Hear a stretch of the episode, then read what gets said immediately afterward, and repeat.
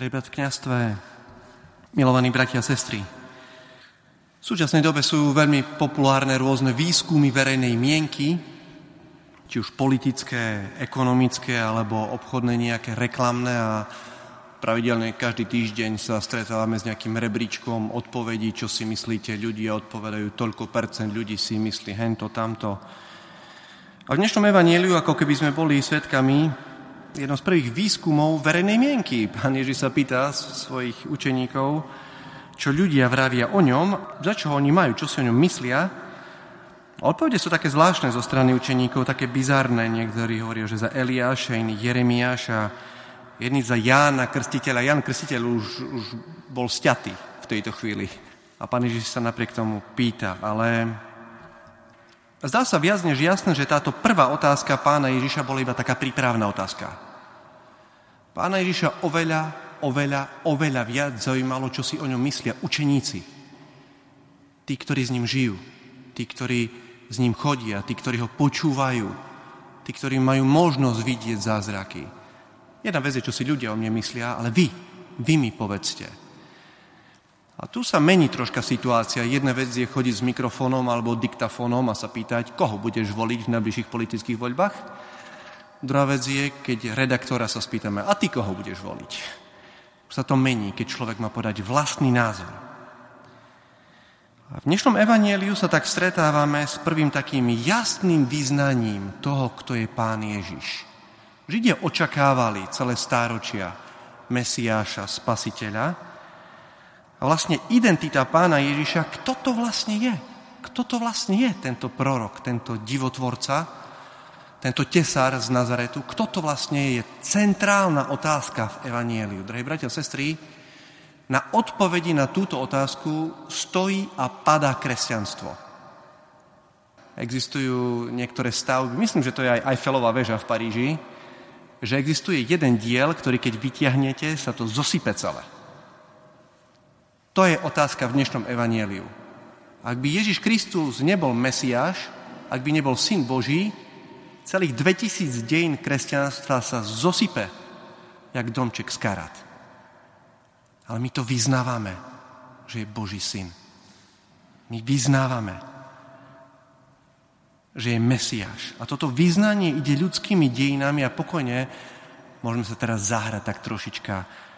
Toto vyznanie, že Ježiš Kristus je Boží syn, že je Mesiáš, spasiteľ, vykupiteľ, ide ľudskými dejinami ako slnečné teplo, ako zúrodňujúci dážď, ako uzdravujúci balzám, ako životodárna sila. To nie sú nadsadené názory, to je pravda. Svetý Jan vo svojom prvom liste napíše, veď kto iný premáha svet, ak nie ten, kto verí, že Ježiš je Boží syn. Ten, kto verí, že Ježiš je Boží syn, a my za chvíľočku budeme vyznávať túto vieru, je silnejší ako tento svet. Vlastne iba ten, kto verí, dokáže premôcť tento svet.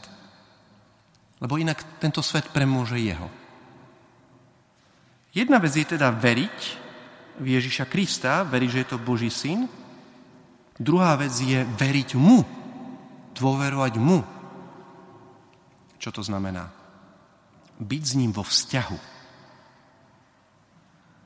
Už dávno nestačí, keď vôbec niekedy stačilo iba povedať, v čo ja verím. My sme pozvaní k tomu, aby sme mali živú vieru.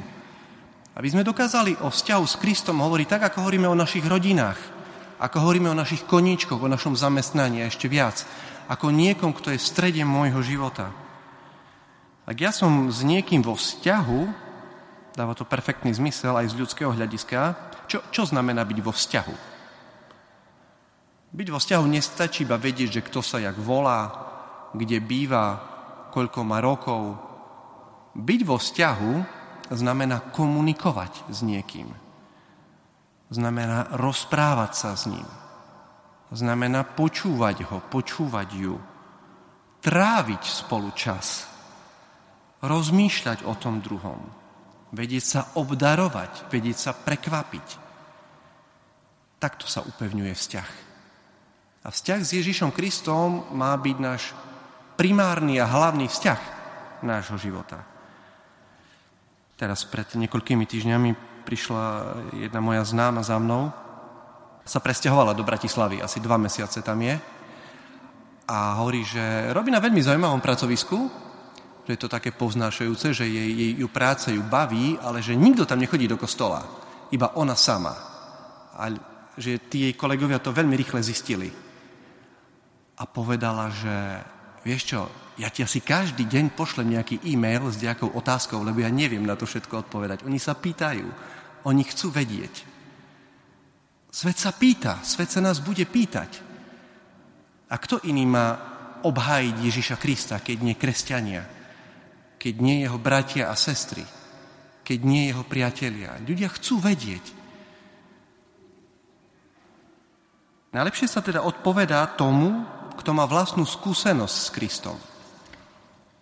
Kto dokáže najlepšie hovoriť o láske? Dajme si takú otázku. Kto dokáže najlepšie hovoriť o láske? No ten, kto je zalúbený, celkom určite. Ten dokáže najlepšie hovoriť o láske. Vlastne to je smutné, nie? keď niekto, kto nie je zalúbený, chce hovoriť o láske. Lebo ten, kto je zalúbený, hovorí o vlastnej skúsenosti. Značením o tom hovorí. A teda prijať Krista do môjho života, nájsť ho tam, vidíme aj v prípade odpovede Sv. Petra, pán Ježiš mu hovorí, na to si sám neprišiel, to si z neba dostal. Môj nebeský Otec ti to zjavil. Jednoducho ten, kto verí Kristovi, ten, kto príjme túto pravdu vo svojej viere, bude mať nadprirodzené schopnosti. Dostane silu z hora. Ten, kto verí a dôveruje Kristovi, môže čeliť akémukoľvek nebezpečenstvu. Môžete bojovať proti niekomu, kto je vo vzťahu s Kristom, ale nemôžete ho poraziť.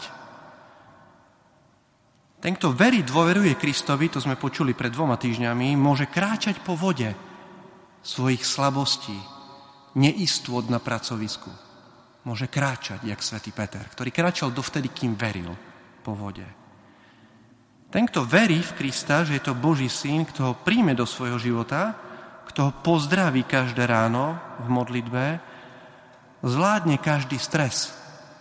Nemusí mať menej krížov ako ostatní, ale dostane osobitnú schopnosť tieto kríže premeniť na požehnania. Nebude menej unavený večer možno, ale bude, bude mať lepšie schopnosti, bude mať viacej čností, bude mať odvahu tam, kde sa iní boja, bude prinášať pokoj tam, kde sú iní vystrašení aj preto svätý Pavol po svojom prvom liste Korintianom mohol napísať, že ten, kto miluje, všetko znáša, všetko verí, všetko dúfa, všetko vydrží. Toto nám ponúka vzťah s Ježišom Kristom. A ešte o jednej veci chceme povedať, ktorá je veľmi jasná v dnešnom evaníliu. Dostal tie známe kľúče od nebeského kráľovstva, svätý Peter. Majiteľ alebo správca má kľúče. Ten, kto má kľúče od brány, tak ten disponuje celým majetkom, celou budovou, celým pozemkom. Vidíme, že pán Ježiš si vybral svätého Petra, ktorý určite nebol dokonalý a Evangelium vôbec neskrýva Petrové slabosti. Iba chvíľočku po tejto situácii keď mu pán Ježiš dáva kľúče od nebeského kráľovstva, keď hovorí, že Peter, ty si skala, na tejto skale postavím svoju církev. Iba chvíľočku potom mu hovorí, choď mi z cesty, Satan. Ty nemáš zmysel pre Božie veci. Iba chvíľočku, si to pozrite v dnešnom evanieliu. Ten, ktorý vyznal Krista ako Mesiáša, ty si Mesiáš, syn živého Boha, svätý Peter, o niekoľko týždňov keď pán Ježiš pôjde na Kalváriu, bude hovoriť, ja nepoznám toho človeka. Ho trikrát zaprie. Na jednej strane môžeme byť v takých pochybnostiach, že koho si vybral pán Ježiš. Pán Ježiš pracoval s takým materiálom, aký mal k dispozícii. S takým materiálom. Svetý Peter nebol svetý, keď si ho vybral pán Ježiš. Stal sa svetý preto, že si ho vybral. A zároveň je to aj pre nás taký signál, aby keď vidíme v církvi nejaké nedokonalosti a pády, aby sme neboli poršení. Církev nie je nutne múzeum pre svetcov. Církev je škola pre hriešnikov. My nechodíme v nedelu do kostola, pretože vieme, že sme dobrí. Myslím, že tu nikto taký nie je. Chodíme sem preto, že vieme, že nie sme. Chodíme sem preto, že chceme byť lepší. Aj preto je taký, taký pekný obraz eh, terajšieho svätého Otca eh, pápeža Františka, ktorý na začiatku svojho pontifikátu označil církev za poľnú nemocnicu. Za poľnú nemocnicu, kde sú ľudia nedokonalí. Napísať, napísať nad vchod kostola, že vstup povolený iba dokonalým, by dávalo asi taký zmysel, jak pred vchod nemocnice napísať, že tu majú vstup iba zdraví. To nedáva absolútny zmysel. Nemocnica je postavená, pretože sú ľudia chorí. A myslím si, že aj keď je niekedy osobitne v renesancii niektorí pápeži boli škandálom, a vieme to veľmi dobre, myslím, že osobitne môžeme ďakovať Božiemu milosrdenstvu a prozreteľnosti, za pápežov posledného storočia. Dostali sme veľmi dobrých pápežov. Každý bol iný, ale každý hlásal toho istého Krista. A tak, drahí bratia a sestry, môžeme si byť istí, že platí to, čo aj pán Ježiš tu hovorí, že, že brány pekelné nepremôžu církev. Pretože církev nepatrí pápežovi. Církev patrí Kristovi. Je to jeho církev. Aj preto pán Ježiš hovorí neskôr svetému Petrovi, pás moje baránky. To sú jeho. To sú Kristové. My patríme Kristovi. A tak prosme za svetého Otca aj za celú církev, aby, aby bola odrazom Krista, ktorý, ktorý miluje, ktorý slúži, ktorý sa dokáže postarať o toho druhého. A my, aby sme boli naozaj verní nášmu kresťanskému povolaniu. Amen.